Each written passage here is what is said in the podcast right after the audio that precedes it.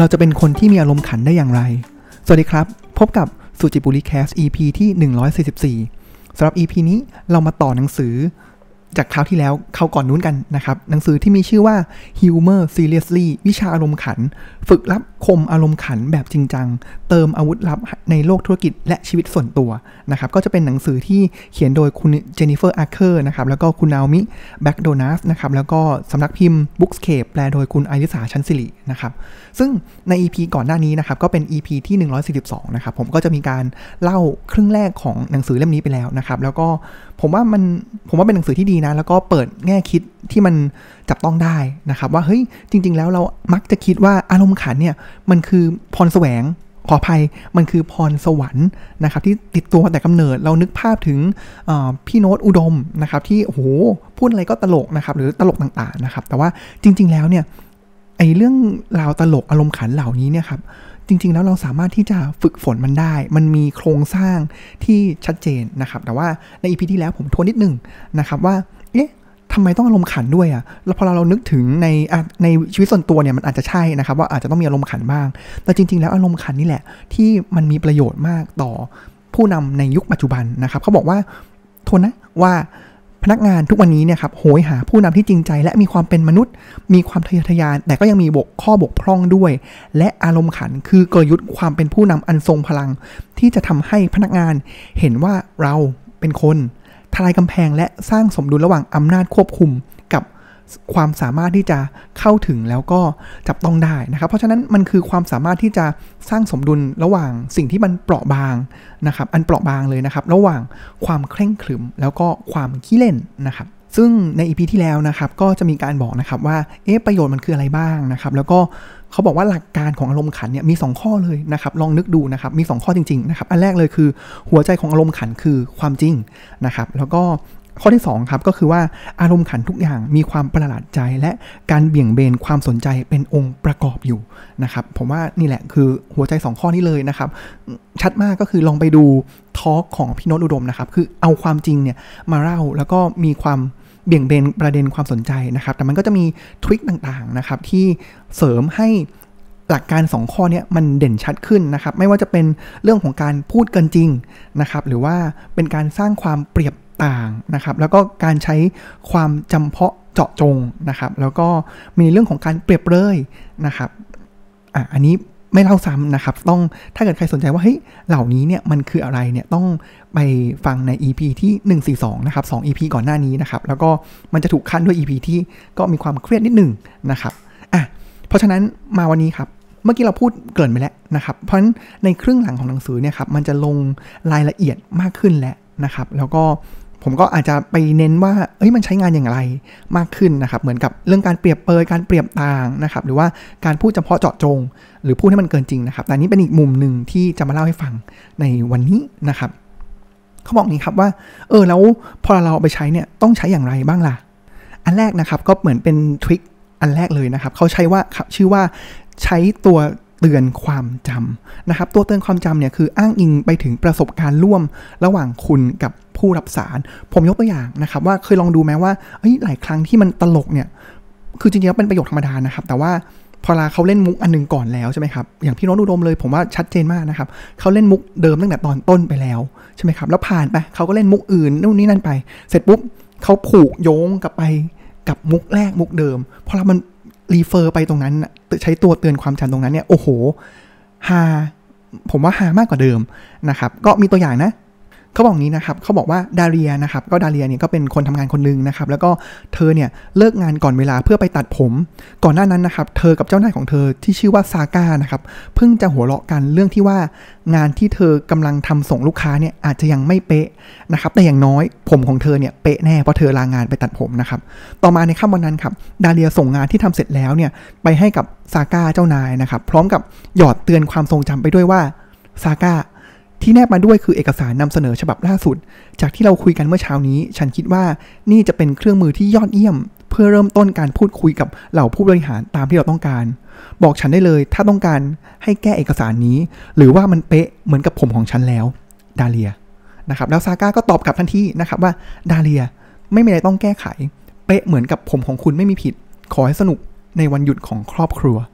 แล้วก็มันจะมีป.ล.นะครับ ก็คือแบบปกติเราจะเขียน Best Regards นะครับซาก้าที่เป็นเจ้านายก็บอกว่า ขอให้ผมสลวยอยู่ทรงเสมอซาก้านะครับเห็นไหมมันจะมีการ refer กลับไปนะครับ ใช้ตัวเตือนความจำผมว่า อันเนี้ยถ้าจังหวะดีๆเนี่ยเฮ้ยมันมันเป็นตลกที่เฉียบคมนะ ผมว่านะครับ ต่อมาครับฟริกอีกอันหนึ่งก็คือ เพิ่มสีสันให้กับคำลงท้ายของคุณอ่าอันนี้อันนี้ผมว่าใช้เวลาใช้ในตอนที่เขียนอีเมลได้นะครับ ปกติแล้วเนี่ยครับตอนเราเขียนอีเมลใช่ไหมครับเราก็จะบอกว่าด้วยความปรารถนาที่ best regard good luck อะไรต่างๆนะครับ thank you in advance looking forward for your blah blah blah นะครับแต่ว่าคราวนี้เนี่ยอย่างเมื่อกี้นะครับก็คือซาก้านี่ก็บอกว่าขอให้ผมสลวยตลอดสุดสัปดาห์นะครับแต่ว่าอันนี้เป็นตัวอย่างนะครับที่เขายกมานะ ผมว่าก็เออมันก็ถ้าเกิดปรับโทนได้ผมว่ามันก็ดีนะ เช่น เวลาขอความช่วยเหลืออะก็อาจจะลงท้ายด้วยว่าด้วย 10 นิ้วพนม ก้มกราบกรานเห็นไหมนะครับหรือว่าเวลาขอโทษที่ตอบช้าแบบไร้เหตุผลนะครับก็คือด้วยความกระดากอายนะครับหรือว่าเวลาที่กำลังจดจ่อกับงานนะครับก็คือด้วยความนับถืออย่างท่วมท้นไปด้วยคาเฟอีนนะครับหรือว่าเมื่อการอ้างอ้างถึงการพูดคุยทางโทรศัพท์ คราวที่มีเสียงสุนัขเห่าหอนครอนะครับก็บอกว่ายังคงสงสัยอยู่ว่าใครปล่อยสุนัขออกมา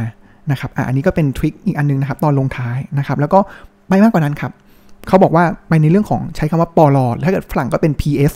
นะครับ ก็ยกตัวอย่างนะครับ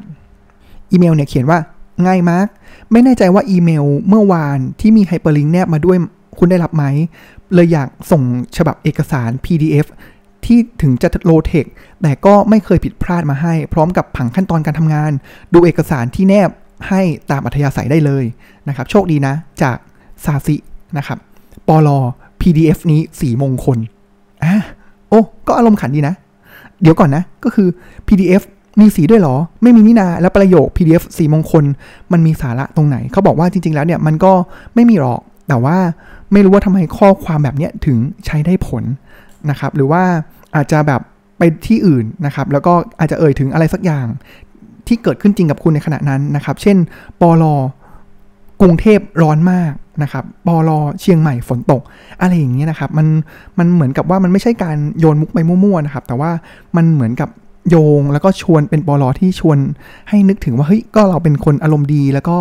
อยากจะมีอัธยาศัยนะครับ ก็เป็นอีกทริคหนึ่งที่ใช้ได้นะครับ อีกอันหนึ่งที่น่าสนใจนะครับ เป็นอีเมลเหมือนกันนะครับ แต่ว่า เคยไหมครับว่าตอนที่เราจะลาไปไหนสักอย่างนะครับแล้วเราก็จะเขียนเหมือนเป็นออโต้เลพลายว่าเราไม่อยู่นะครับเช่นแบบอะผมลางงานจนถึงวันจันทร์ที่ 10 กรกฎาถ้าคุณต้องการความช่วยเหลือเร่งด่วนกรุณาติดต่อจุดๆๆนะครับอันนี้ก็บอกว่าเออมันมันก็น่าง่วงเนาะอะลองไปเป็นแบบนี้ดูนะครับก็คือฉันอยู่ต่างประเทศ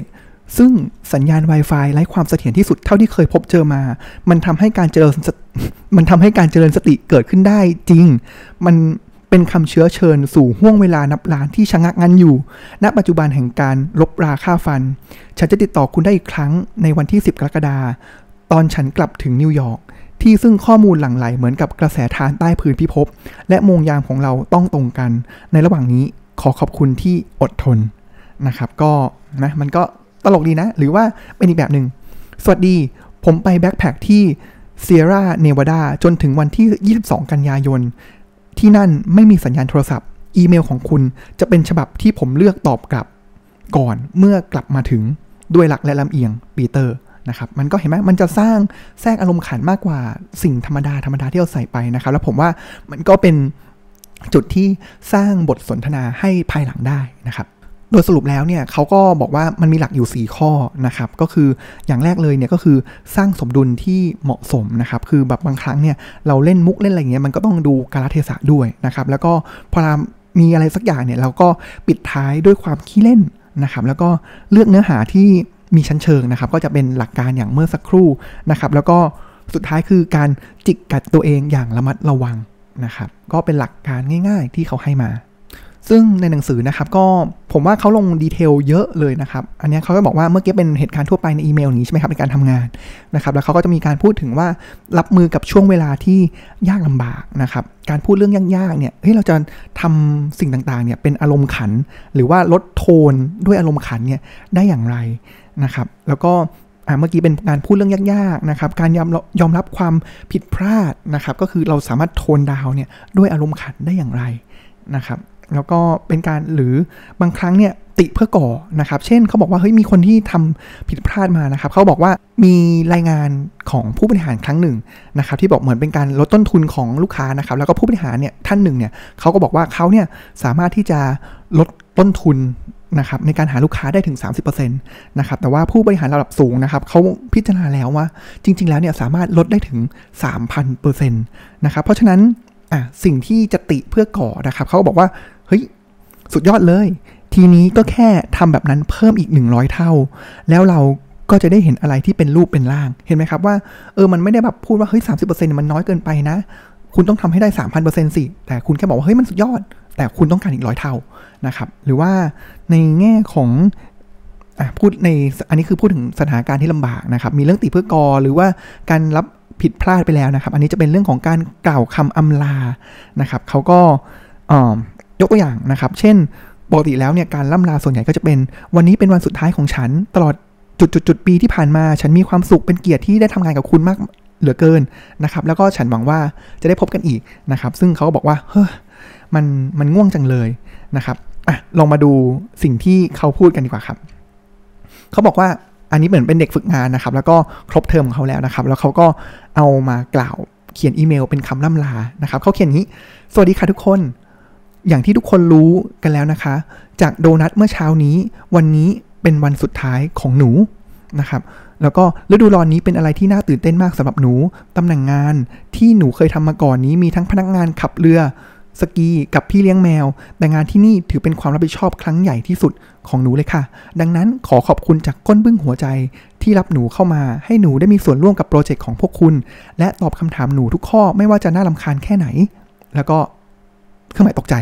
นะครับ ขอบคุณที่ให้หนูใช้ password ประหลาดประหลาดของคุณ ให้หนูเข้าไปนั่งห้องประชุมกับพวกคุณ และทำให้หนูรู้สึกเป็นส่วนหนึ่งกับที่นี่ในทุกวัน และขอขอบคุณสำหรับโดนัทด้วยวงเล็บ หนูซาบซึ้งกับโดนัททุกคำ และกับพวกคุณทุกคนเลย อีกหนึ่งชั่วโมงหนูจะต้องคืนบัตรและกลับไปเก็บข้าวของของกลับบ้านแล้ว แต่หนูหวังว่าพวกคุณจะแวะมาหาที่โต๊ะทำงานของหนูหลังหนูกลับไปแล้ว หนูมีอะไรนิดๆหน่อยๆ มาให้ทุกคนเลยค่ะ บางชิ้นก็กินได้นะคะ ด้วยความเคารพเคทนะครับ เห็นไหมมันก็ก็เป็นอะไรที่ดีแล้วก็สร้างรอยยิ้มให้กับคนอื่นได้นะครับเมื่อกี้เป็นเรื่องของสถานการณ์ลำบากเขาก็มีการพูดถึงเรื่องของการโน้มน้าวคนอื่นนะครับ แล้วก็ยกตัวอย่าง โอ้ผมว่าอันนี้ดี ผมว่าอันนี้ดีแล้วผมเป็นอันที่ผมไฮไลท์มาเลยนะครับเขายกตัวอย่างของซาร่าเบรกลี่นะครับก็เป็น CEO แล้วก็ผู้ก่อตั้ง Spanx นะครับก็คือเป็นผู้ผลิตชุดชั้นในยอดนิยมนะครับทีแรกเลยเนี่ยเขาก็เหมือนเป็นบริษัทใหม่เนาะแล้วเขาส่งตัวอย่างไปให้กับที่ไหนเลยเนี่ยก็ไม่มีใครตอบรับกลับมานะครับอันนี้ก็เป็นสิ่งที่เข้าใจได้นะครับ ทีนี้สิ่งที่เขาทำ นะครับ คือเขาใช้ลมขันเนาะแล้วก็ทริคเลยนะครับ ก็คือเขาบอกว่า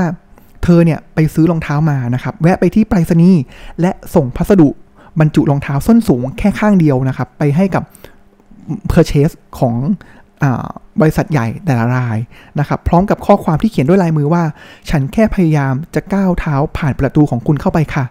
ขอเวลาให้ฉันสักสองสามนาทีได้ไหมคะ ตามด้วยเบอร์ของเธอนะครับ แต่ว่า เข้าใจอะอันนี้อาจจะเป็นมุกฝรั่งนะครับ ก็คือพยายามจะก้าวเท้าเข้าไปข้างเดียวนะครับ แล้วอาจจะเป็นรองเท้าหลุดนะครับ แล้วก็เขาก็เลยส่งส้นสูงเนี่ยไปให้นะครับ อืมผมว่ามันก็ก็เป็นมันคือมันมันคือเรื่องที่มันสามารถที่จะทริคคำถามได้นะครับ หรือว่ามีการส่งอีเมลนะครับ ก็เป็นตัวอย่างนะครับ ก็คือส่งอีเมลไปนะครับ แล้วก็ไม่มีใครตอบกลับมาเลย นะครับ บางครั้งเราก็อาจจะกระฟัดกระเฟียด แล้วก็ส่งอีเมล may I follow up นู่นนี่นั่นอะไรอย่างนี้ใช่ไหมครับ บางครั้งก็อีกฝั่งหนึ่งก็ไม่ได้สนใจนะครับ สิ่งที่เขาทาคือนึกภาพตามนึกภาพตามนะครับ เขาส่งไปเป็นส่งข้อความนะครับ แล้วก็นิดนึงเดียคนนี้นิดนึงแล้วเป็นรูปนะครับ แล้วเป็นรูปแมวที่กำลังเกาะกระจกอยู่นะครับอ่าแล้วเขาก็ในในในรูปนั้นเนี่ยก็จะมีเขียนบทดิ้งมานะครับว่า hello from the other side นะครับ I must have เหมียว a thousand time นะครับทักทายจากฝั่งนี้ฉันลองฉันลองเรียกเหมียวเหมียวเป็นพันเป็นพันครั้งแล้วนะนะครับเห็นไหมมันคือการวิงวอนอีกฝ่ายหนึ่งนะครับ แล้วหลังจากนั้นเนี่ยอ่าก็จะได้คำตอบกลับมา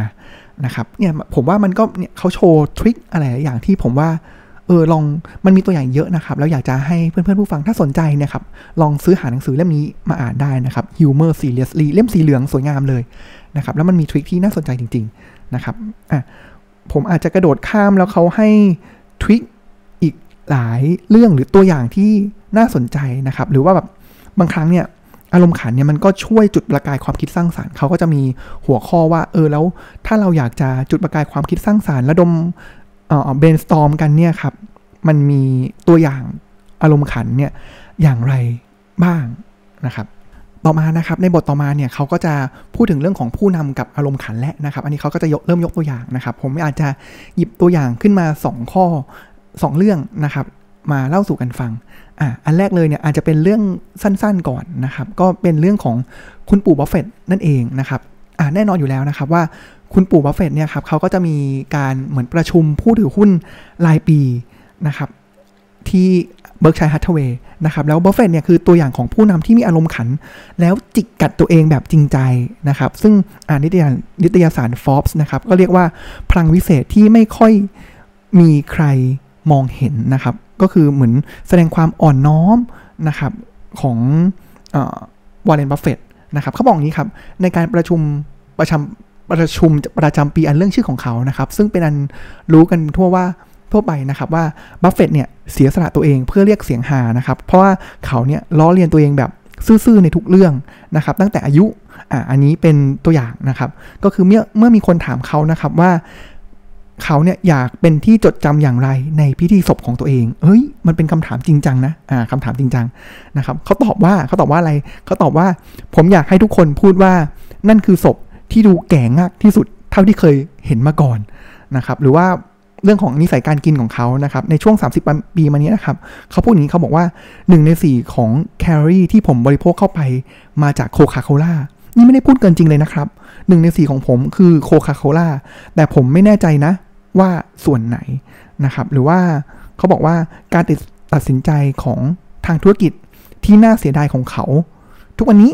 ผมยอมส่องกล้องตรวจลำไส้มากกว่าการเปิดขายหุ้นเบิร์กชัยนะครับ เห็นไหมมันคือ ผมว่า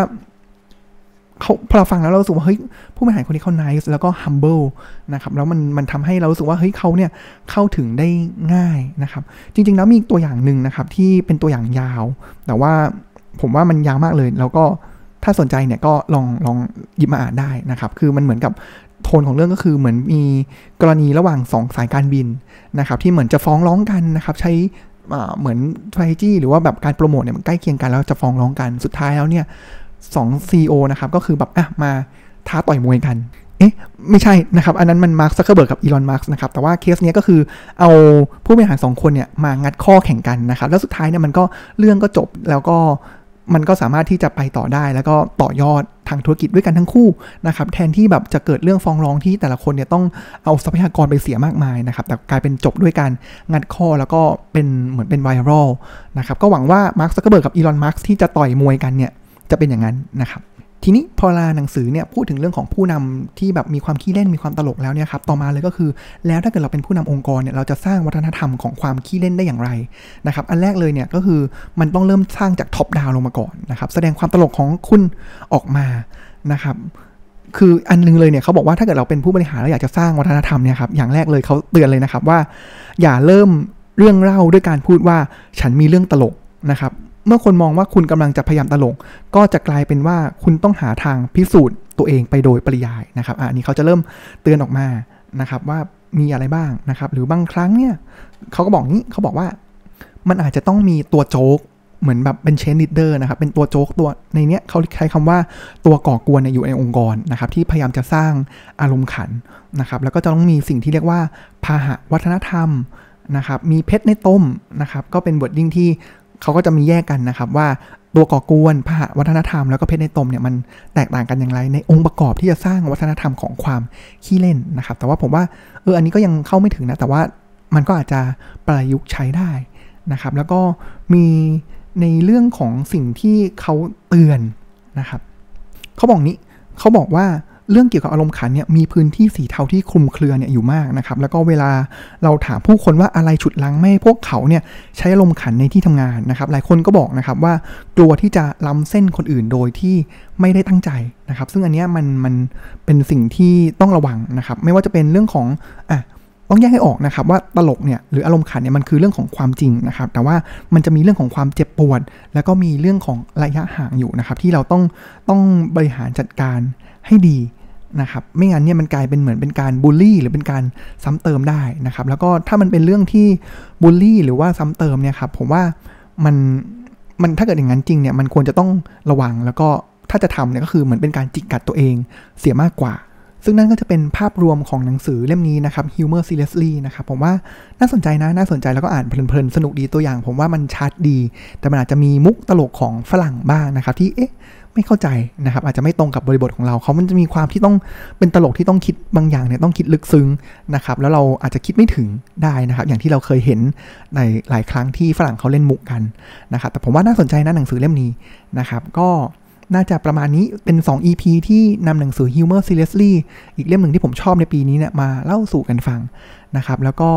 วันนี้ก็น่าจะประมาณนี้นะครับ แล้วก็ขอบคุณที่ติดตามรับฟังนะครับ แล้วก็ติดตามสุจิบุริแคสใหม่ได้ใน EP หน้า และก่อนที่จะจบ EP นี้ไปนะครับ ผมขอฝากคำถามหนึ่งที่ผมใช้เมื่อตอนต้นของอ่า EP ก่อนหน้าที่จะเล่าหนังสือเล่มนี้นะครับ ก็คือ